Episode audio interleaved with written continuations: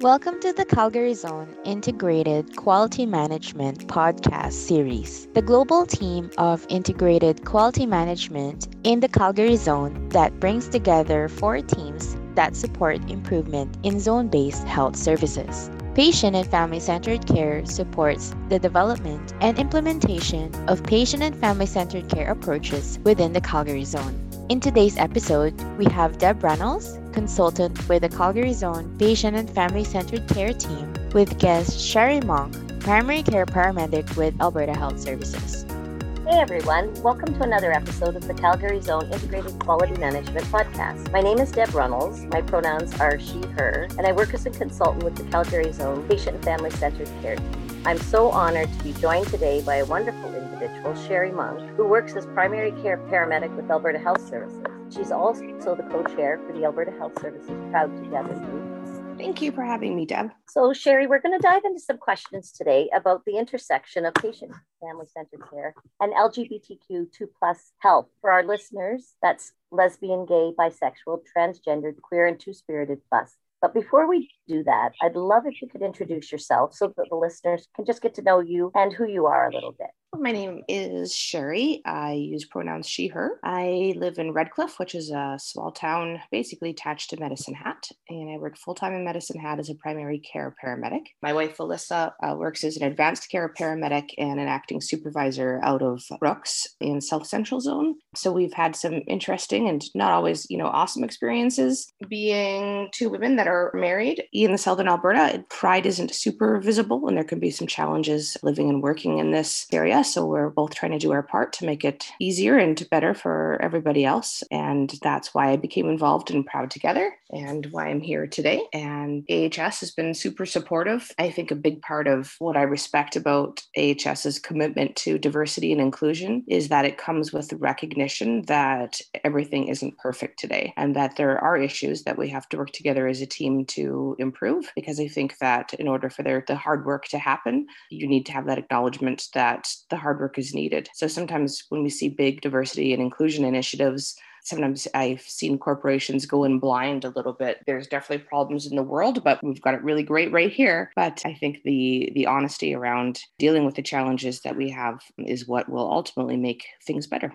Thank you so much for that, Sherry. Yes, I absolutely agree. And I really appreciate just your, your honesty and transparency and sharing kind of what we've got and how hard as an organization we've worked to be where we are and also to help set direction as we move forward. So, in consideration of that, what does patient family centered care mean to you, both personally and in relation to your work and your work experiences?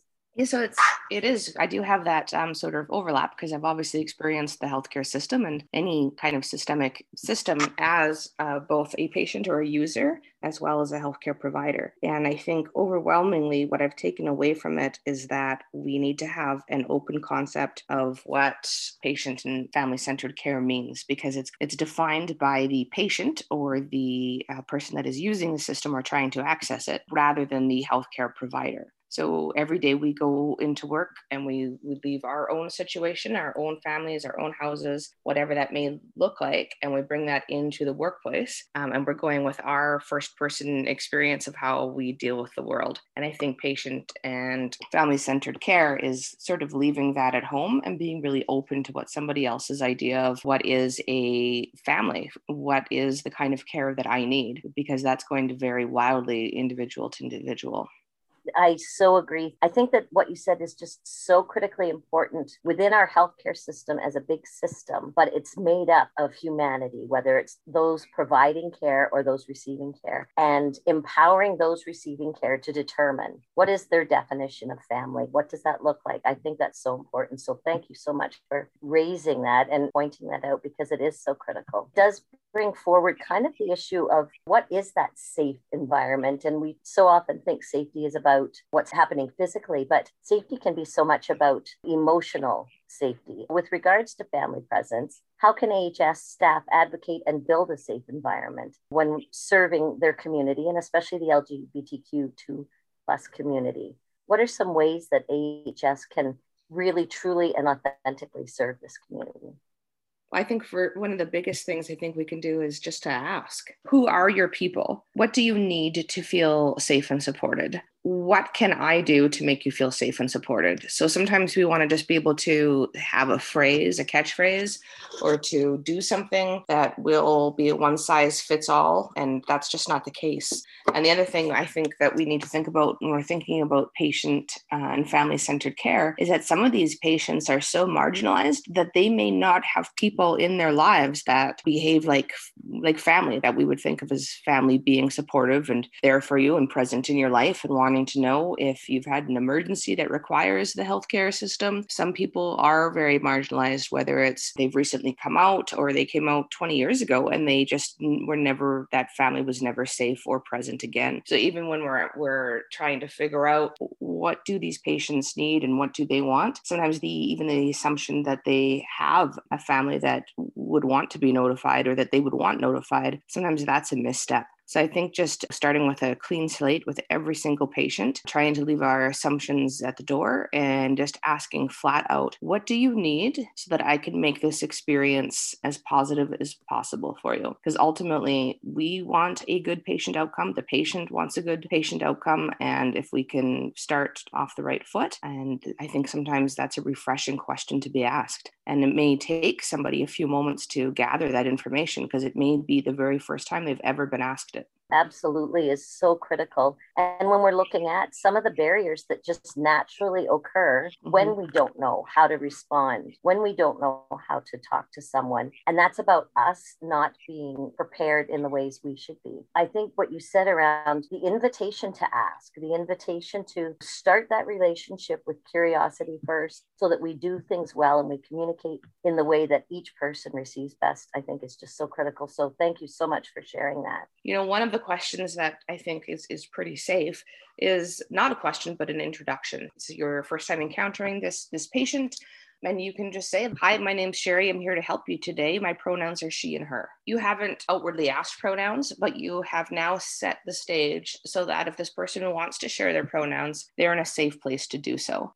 Yeah, that's excellent. And I agree. I think that as we keep setting goals and learn more and, and become more educated and find new ways of providing the best care we can provide. And in the end, that's what every single person within Alberta Health Services wants to do, no matter what their role is, mm-hmm. is to provide their very best. And so I think that when we're looking at patient family centered care, if, if the patients and the families truly are at the center, then that's the opening door for that relationship to begin and just like I go in and have an interaction and receive a, a medication regimen that is specific and unique to me, right. Uh, that's that's the other piece of that care is that emotional and relational piece also needs to be that unique to me. So I think that's why it's particularly a relevant question to ask somebody. What was your last experience like accessing the healthcare system? Because that will ultimately help us identify what the gaps are and how we can close them. And every time we ask a question like that, an open-ended, honest, genuine, sincere question, we are maybe undoing some damage.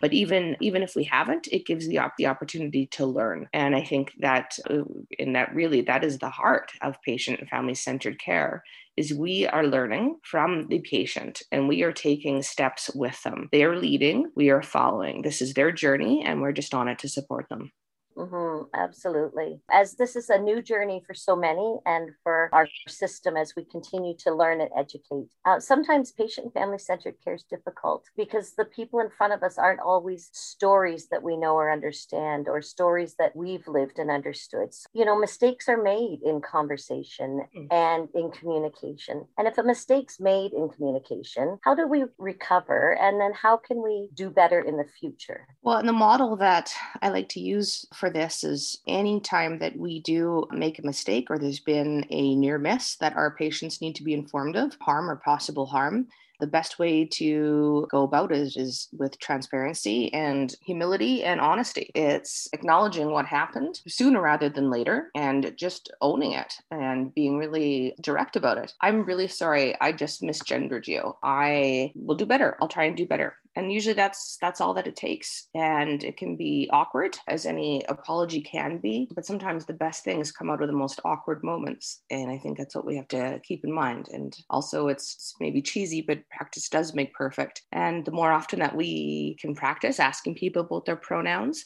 and practice even, oh, I'm sorry, I misgendered you. And even if we really want to get good at it, we can practice with friends and family or switch your own gender for a day just so that you can use be used to switching between she and her for uh, people you wouldn't maybe normally use those pronouns for or for yourself or using they, them, we tend to use they, them really generically. And in a situation where for some reason you don't have somebody's pronouns, but you're getting the sense that generic would be better, you can always revert to they, them, as uh, sometimes a signal of respect can be good if you don't have better information or if that's the best information that you have. But practice does make perfect. And being able to recover is just being able to say, hey, I, I just messed up. I'm really sorry. And I'm making it better.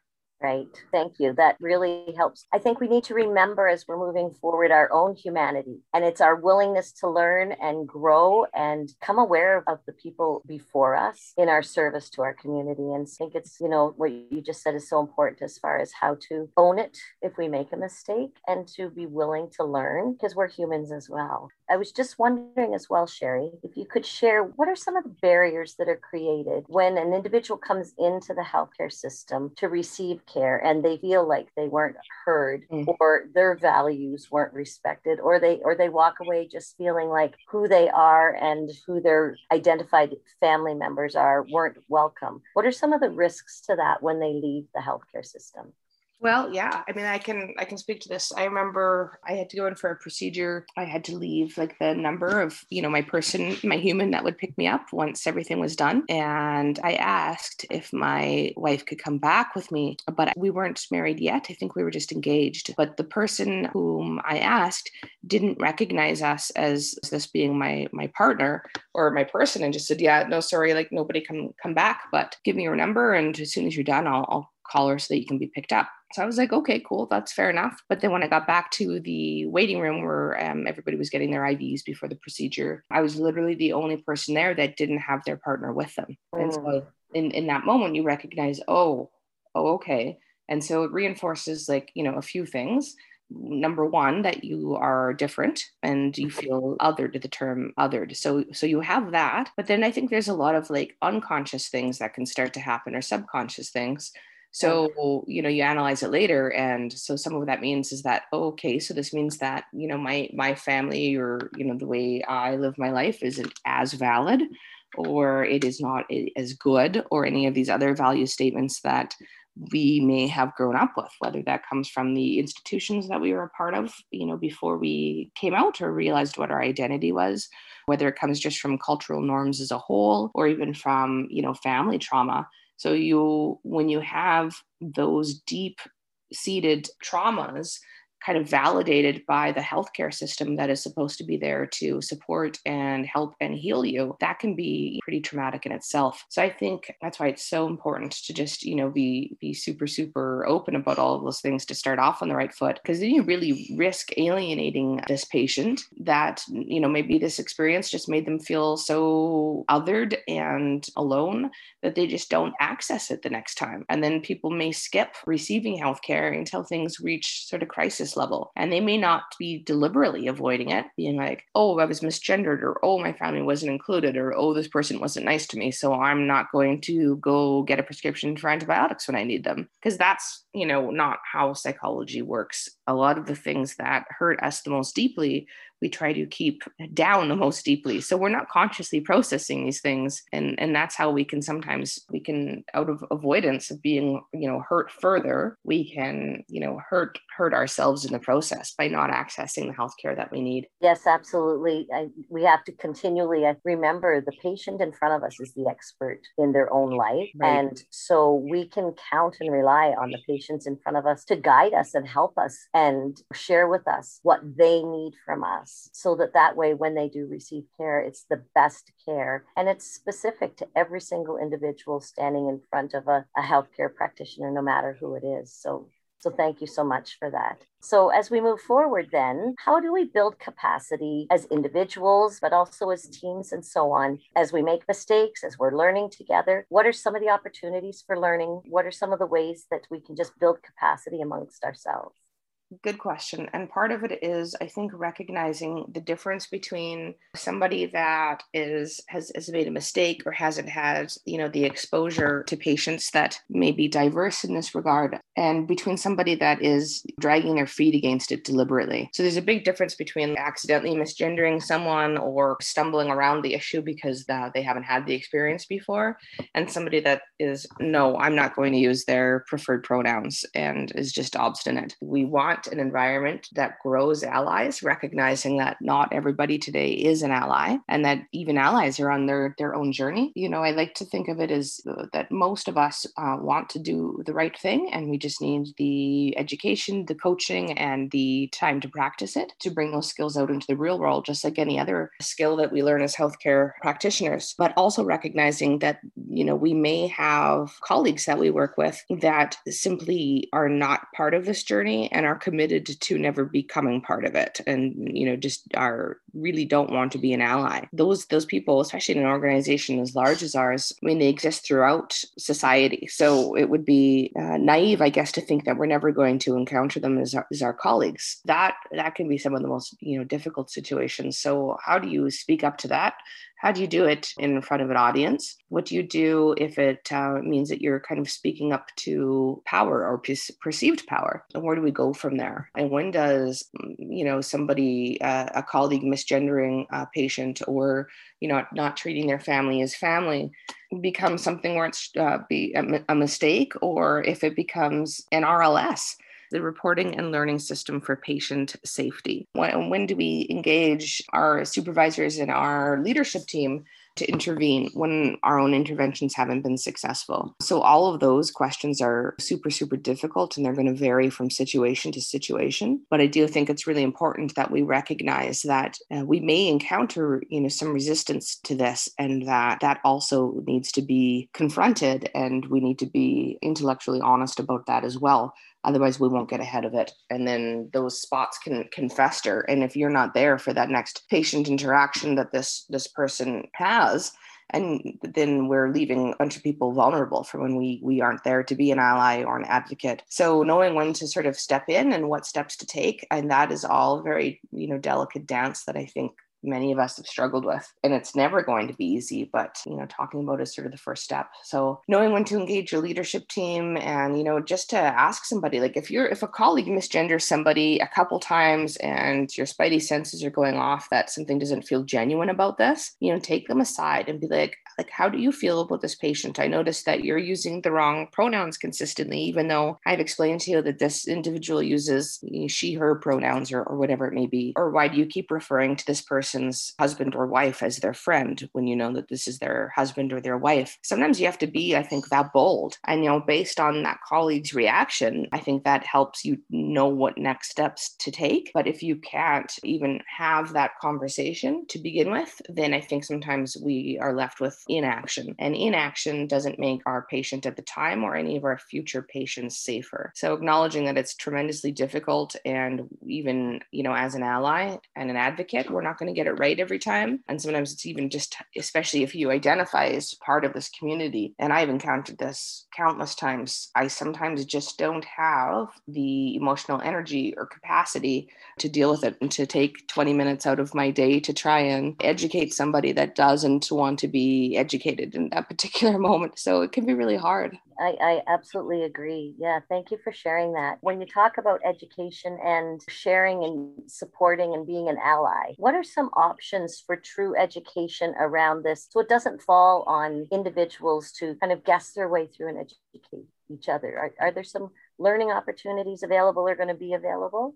Yeah, well, I um, mean, yeah. we do. We have some great resources in my learning link that are that are already available that have to do with diversity and inclusion, and not just in this community, but also the um, Indigenous community as well, and even just you know effective communication. Like so many of those building blocks are right there in my learning link that can be taken forward, you know, to any situation, but particularly to these. One project that I'm excited to be working on through Proud Together is working on some in-hospital simulations that will give healthcare practitioners, like frontline practitioners, the opportunity to do a patient simulation with real actors, which is a tool that uh, nurses and other practitioners already use. Traditionally um, they've been used, you know, for more, I would say, maybe hard skills or more strictly medical simulations but uh, there's been some really, really uh, progressive things happening, particularly the one that we're working on right now is for pronouns to give frontline practitioners the opportunity to practice introducing themselves with their own pronouns, to asking a patient what they need in terms of their pronouns, and then advocating for that patient when they encounter some resistance while delivering care and doing sort of a handoff of care to another practitioner who, um, you know, clearly won't use the correct pronouns. And so, how do you recover from that? How do you advocate for your patient?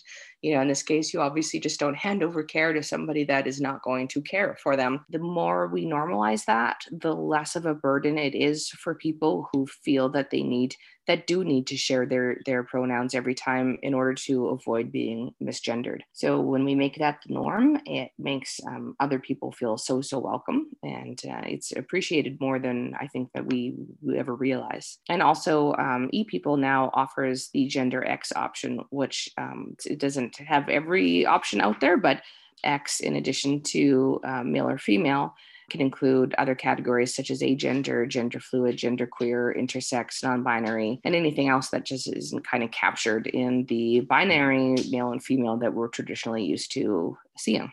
So I um I think as an organization we're we're doing some really progressive things, progressive just in the idea that we're not using simulations just for some some very hard sort of hands-on skills, but for these uh, soft skills that can make a world of difference for some of our most marginalized patients. Perfect. Thank you so much. So I'd, I'd love it, Sherry, if you could share any resources that you'd recommend our listeners check out when it comes to patient family centered care in the LGBTQ2S um, plus community and where they can find you if they'd like to follow up as well. Sure. Well, so they can always um, find me at uh, Proud Together, um, but we do have a, a mailing list. And uh, so Proud Together is for uh, people, it's a workforce resource group, one of the three that falls under the diversity and inclusion umbrella. The actual URL is https colon backslash backslash bit.ly backslash proud email and you can go there to uh, be put on the mailing list. And we're we have a bunch of exciting projects that we're going to need some volunteers for including actors in our upcoming simulations and then of course my learning link so there's lots of stuff in the diversity and inclusion page there's a really great course on unconscious bias and we have a lot of great resources in general that can foster learning about indigenous communities and uh, the communities that of course form uh, our LGBTQ2S plus communities as well. There's so much out there, and if you're looking for it, almost every city has a great resource group. So there's lots of good information out there, and just that willingness to learn is what's going to carry people the furthest. Perfect. Sherry, I want to thank you so much for being here today and giving your time and your expertise and sharing your wisdom. I really appreciate it, and I know our listeners will as well. And I look forward to chatting again soon. Thank you so much. Thanks for having me.